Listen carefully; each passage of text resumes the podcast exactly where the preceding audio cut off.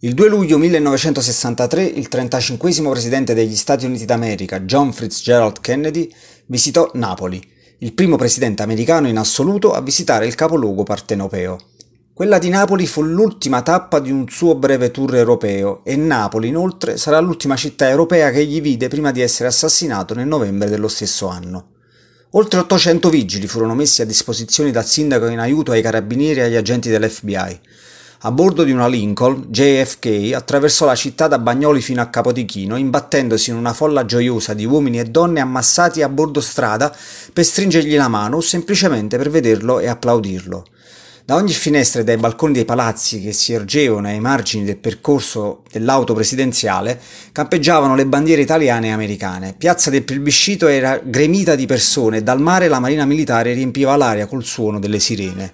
Il New York Times definì quella di Napoli una delle accoglienze più calorose mai ricevute.